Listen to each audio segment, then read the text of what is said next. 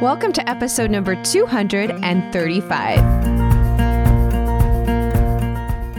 In today's episode, we're going to be talking about choosing the best location for your garden and putting in new garden beds or new plants.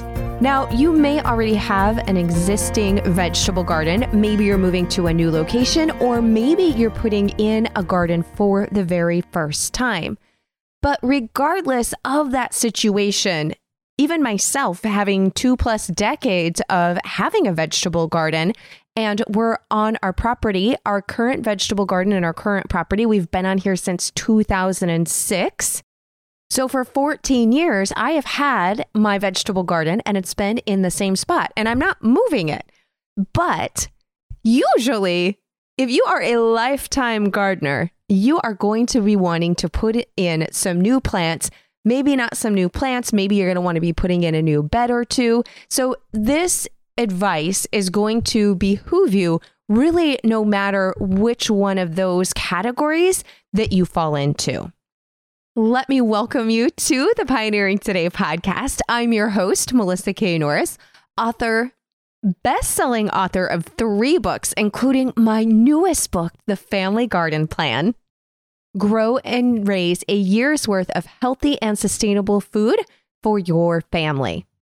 I'm the founder of melissaknorris.com as well as the Pioneering Today Academy, which is my membership site where I take members through seasonally every month an aspect of growing and raising your own food, cooking and preserving it, and using herbs to create a natural, homegrown, and handmade home, which we only open for new members a few times a year.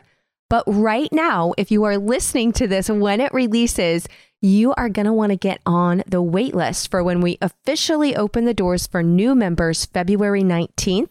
Because if you are on that wait list, you are going to be getting the resources, the videos, the tutorials that are normally for members only. So to go and find out more and to get your hands on that, go to melissaknorris.com forward slash waitlist. Okay, let's get to it. One of the reasons that I would tell you, because at the time of this recording, we're actually at the tail end of January, but we're talking about the best location for your garden is because you can begin to track that information right now. In fact, it is going to make it easier if you have snow on the ground or you are getting frost. Now, if you live in a warmer climate and you're like, I don't ever get those things or hardly ever, I'll walk you through that as well. But the beauty of this is you can really begin to tell the warmest and coldest spots on your property and in your yard, as well as areas that don't have as good of drainage or are going to be spots where water will congregate when you have a lot of moisture, obviously either in snowfall or rainfall during the summer months when we're talking about our annual vegetable garden. But this applies to putting in herbs, perennials, fruits, all of those things. So, all of almost every piece of property, almost every home, every type of yard, regardless of how big or how small, has what I call, and if you have the family garden plan, or you went through our planning your best garden ever challenge, then you are familiar with this term, but has micro zones or microclimates within your yard. So the four basic that most places have, no matter what, is going to be your eastern facing exposure, southern exposure, western exposure, and northern exposure. Now, the amount of these exposures that you have, some people have a lot more of southern exposure in their yard versus northern, etc., is going to vary. But almost all yards have these areas to a degree. And it's important that we know where they are when we're thinking of putting in new plants and new vegetable gardens or expanding. But the sun rises in the east, and that is going to be typically an area that gets the early morning sun when it's not quite as hot. But usually by mid to late afternoon, it's going into a more shaded area.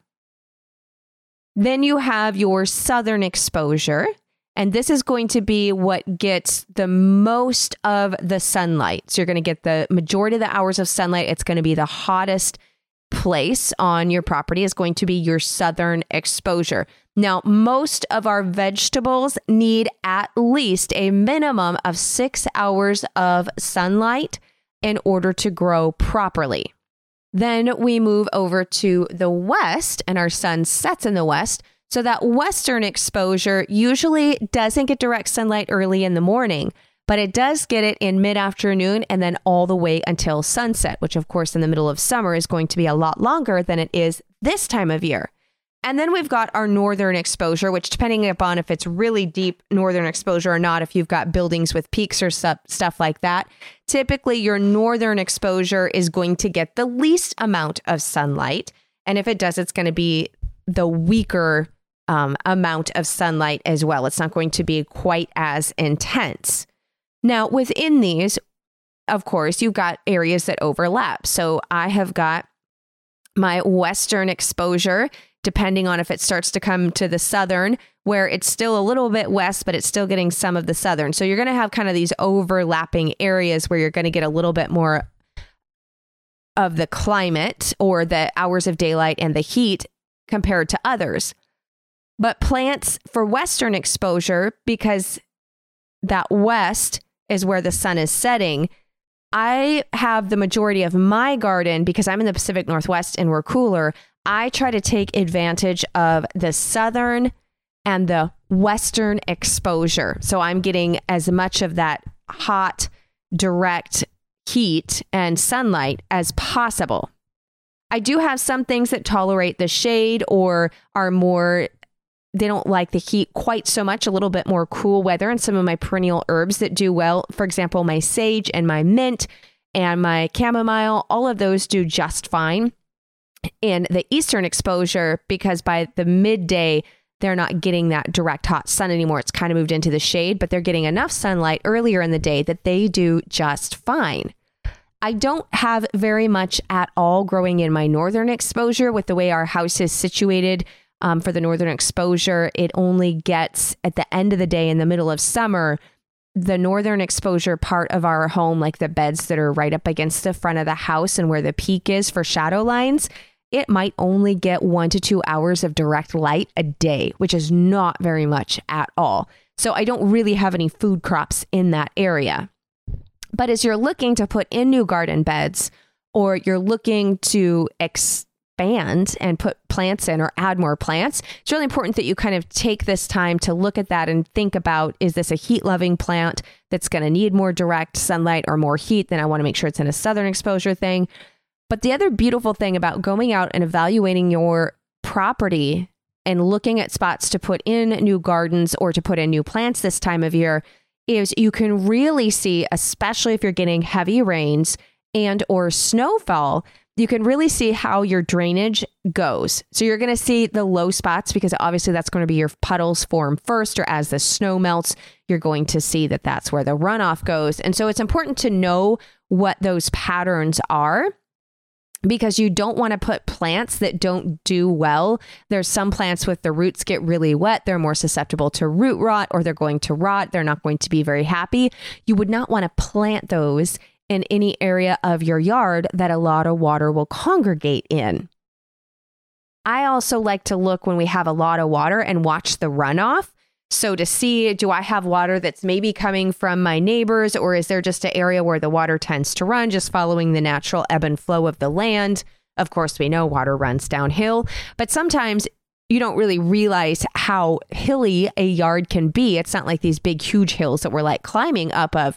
But if you go out and really see, like I said, when you get some rain coming in or that snow melt, you'll really start to see where those puddles are and it'll give you a much clearer picture than if you try to do it during a dry period or if you're just getting some little drizzles or not a whole lot of rain of what your water pattern is on your land. And that's going to help you make a better decision on where to plant things. The other thing I really like to consider when I'm doing a location for a garden and or specific containers or plants even that works so well this time of year is if you have snow and or frost or if you're in a warmer part of the country and you're still getting those heavy a heavy dew or any type of dew really is you go out in the morning and see as it begins to warm up, either the snow begins to melt, the frost begins to melt, or the dew begins to dissipate in the daytime temperatures, where is the first spot that it is melting from, if it's snow or frost, or if it's dew where it's beginning to dry, because there's always areas in a yard that it's going to melt first. So a lot of times you'll have what you call a frost line. So in the dead of winter, when you're having heavy frosts, even if it's sunny out during the day or it warms up during the day, and that frost line, that shaded area, the frost never actually melts. So that's an indicator in those areas that that doesn't get obviously as much sunlight and it stays colder.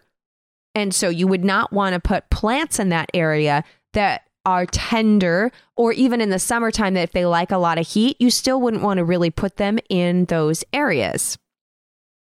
But especially your perennials, if you've got perennials that don't do with extreme cold, then you would never want to plant them in those areas either, because the chances are that they're going to have a harder time coming back the next year if they're exposed to kind of like a permafrost area, even though I live in Washington State, we don't have permafrost, but you know what I mean, if they're in that frost line.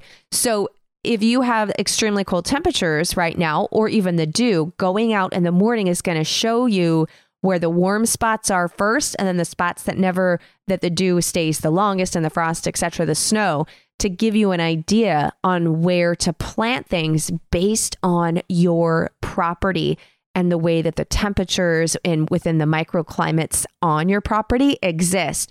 So for me, against the southern side of our home, even in the dead of winter, that's where snow and frost melts first. And I moved my rosemary plant there. It used to die and it didn't come back every single fall.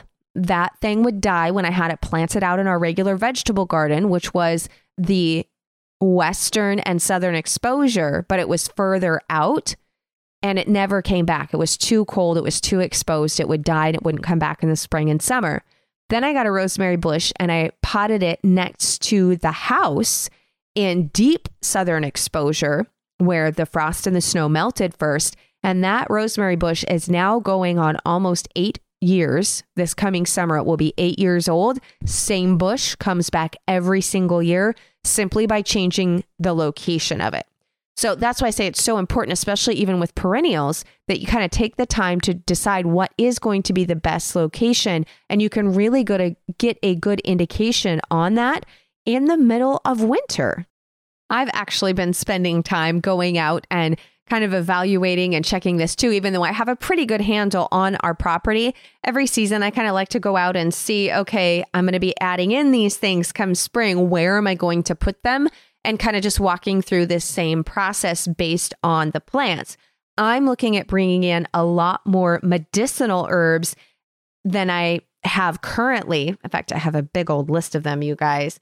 And a lot of them are perennials. I am loving bringing in perennials, especially within my herbal medicine, but um, even at just as much as obviously your fruits are perennials too, the majority of them, I should say, your fruit trees and your berry bushes.